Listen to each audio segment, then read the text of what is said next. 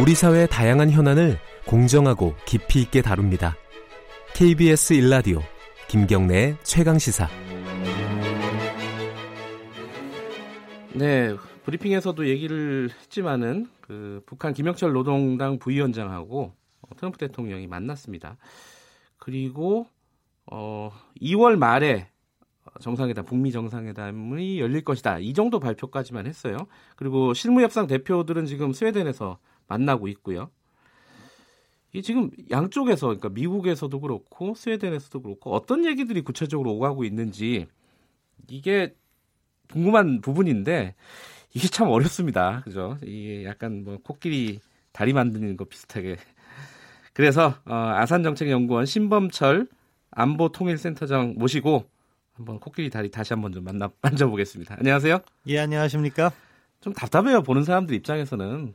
그 센터장님은 안 답답하십니까? 아, 저도 답답하죠. 저는 더 궁금합니다. 아니 정보가 많으시니까. 아, 저도 이거를 먹고 사는데 사실은 네. 제한된 정보밖에 없는 거죠. 한 네 가지 정보가 지금까지 나왔어요. 어떤 거죠? 그래서 백악관에서 김영철 부위원장의 트럼프 대통령 방문 직후에 네. 어, 메일과 트위터를 보낸 거죠. 거기에서 네. 2월 말에 정상회담을 한다. 네. 어, 그 다음에 어, 사라 샌더스 백악관 대변인이 기자하고 인터뷰하는 과정에서 어, 이야기가 간략히 나와가지고 뭐 대화 잘 진행되고 있지만 뭐 제재를 유지하겠다. 예. 그리고 세 번째는 국무부에서 어, 대변인실에서 이제 보도 자료를 내서 홈페이지에다 이렇게 게시했습니다. 네. 거기 보면 김영철 부위원장과 폼페이오 국무장관이 아, 대화를 잘 했고 그게 1차 아, 뭐 실무회담이다. 이렇게 음. 밝혔고 네. 마지막으로 트럼프 대통령이 어제 아, 기자들하고 원래 내용은 정부 셧다운에 대해서 주로 이야기했는데 북한과 이제 대화 이야기가 나와서 대화가 잘 진행됐고 아, 그리고 비핵화를 비롯해서 다른 많은 논의들이 이어, 이어졌다. 네. 이렇게 네 가지 정보가 있거든요. 그걸 잘 조합하는 게 전문가의 몫인데 사실 뭐 현재 수준의 정보로서는 뭐 전문가 전문가나 일반인이나 비슷한 사, 상황입니다. 아, 이게 각각 이제 뭐 백악관에서 그리고 국무부에서 그리고 트럼프가 직접 얘기한 부분에서 등등등 이런 예.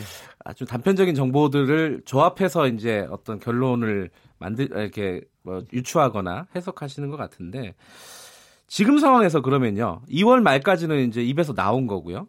어, 베트남이라는 얘기는 어떻게 나오는 거예요? 아, 베트남 이야기는 뭐 네. 아마 사전 접촉을 했었다 음, 봅니다. 네. 그러면서 타진을 했는데 기본적으로 이 정상회담이라는 것은 어, 어떻게 보면 실질적 차원과 상징적 차원이 이렇게 다 두 가지가 다 있는 네. 거죠. 실질적 차원은 정상회담을 추진하기 위해서는 특히 북한과 같은 경우에는 어, 제외 공간이 제한돼서 네. 일단 공간이 있는 나라를 찾아봐야 되는 거고요. 네. 또한 아, 김정은 위원장이 중국 비행기를 지난번에 임대해서 타고 갔는데 약간 그 자존심을 상해했다는 이야기가 있어가지고 북한의 비행기 인류신 64호가 날아갈 수 있는 반경을 그리니까 뭐 동남아밖에 안 되는 네. 거예요. 그게 실질적 차원이고 음. 상징적 차원에서는 베트남이 미국이나 북한이 모두 희망하는 장소가 될 수 있다. 네. 왜 그러냐면 미국과 같은 경우에는 경우에는 베트남과 관계가 상당히 개선되고 있고요. 어, 그리고 베트남의 개혁 개방과 경제 성장이 지금 미국이 북한에게 제공하려는 그러한 네. 모델이 될 수 있고 또 북한의 입장에서도 베트남과는 전통적인 우호 관계를 유지해 왔기 때문에 아주 좋은 대상이 되는 거죠. 네. 그렇기 때문에 베트남일 것이다라는 이야기가 많이 나오고 있고 거기에서 뭐 수도인 하노이 또는 뭐 이렇게 리조트가 있는 다낭 이런 것들이 유력하게 제기되고 있는 상황입니다. 김영철 부위원장이 트럼프 대통령 만나는 게 이제 언론에 화면이 나갔잖아요. 근데 저그 보면서 약간 의아하게 생각했던 거는 원래 이런 대통령과의 면담은 되게 상징적으로 짧게 하고 폼페이오하고 길게 얘기하고 이럴 줄 알았는데 앉아서 90분을 앉아 있었다 그러잖아요. 1시간 반을 앉아 갖고 도대체 무슨 내용을 얘기했을까? 그 부분이 궁금한데 사실 그 내용은 아직 안 나오지 않았습니까?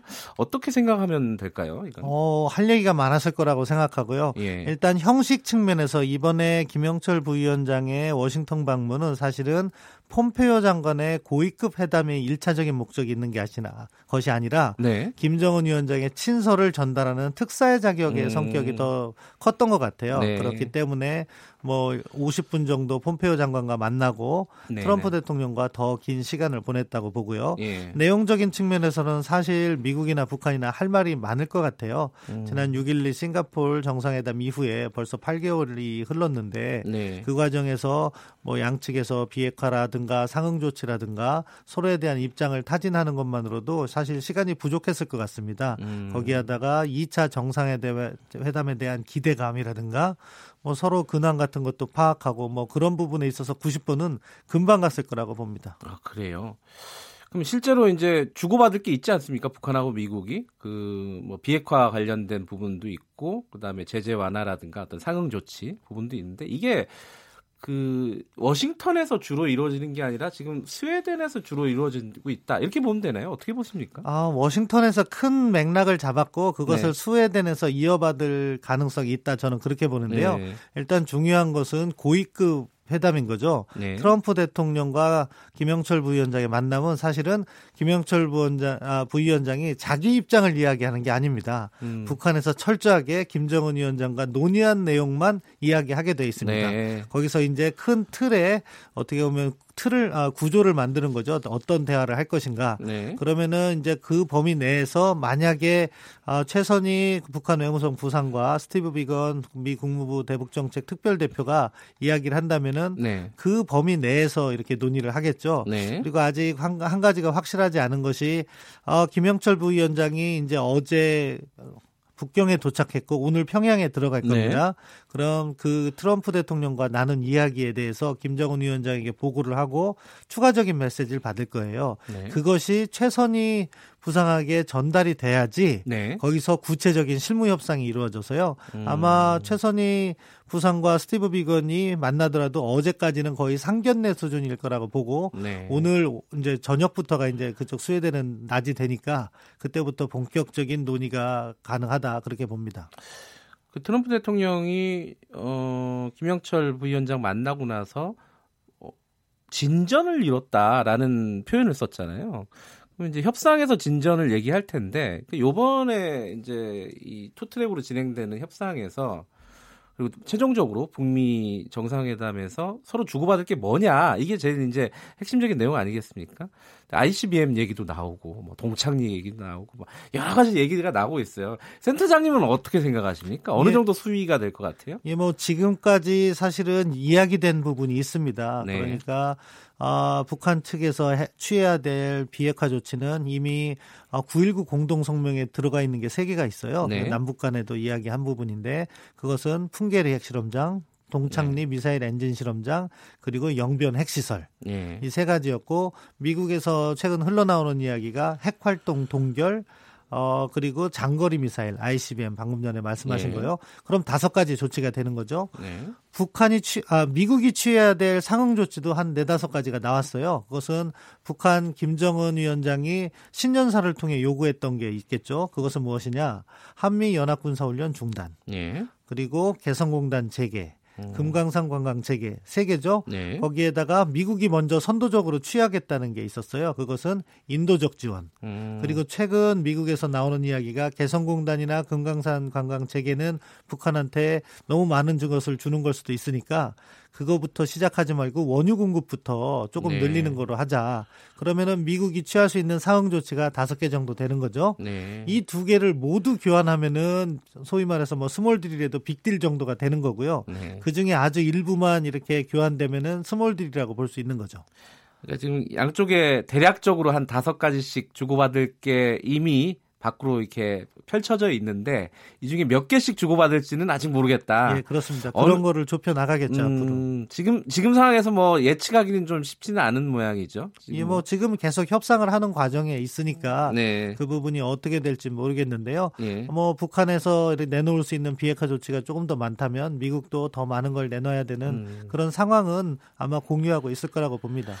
이번에 스웨덴에서 비건하고 최선이 만남에 우리 측도 지금 들어가 있다면서요? 예, 우리 이도훈 평, 한반도 평화교섭 본부장이죠. 북핵 협상의 총괄 책임자라고 볼 수 있는데 어, 그쪽에 음. 가서 아마 같이 협상을 하고 있을 겁니다. 원래 이게 예정돼 있던 건가요? 아, 이게 사실 그 과정이 약간 미스테리해요. 우리가 어. 뭐 이렇게 어, 다양한 차원의 이러한 1.5트랙 회의, 회의는 지원하고 있는 건데 네. 이번에는 스웨덴 정부에서 이게 호스트한 회의라고 이렇게 얘기가 나왔습니다. 네. 그러니까 스웨덴에서 주최를 하는 거였고요.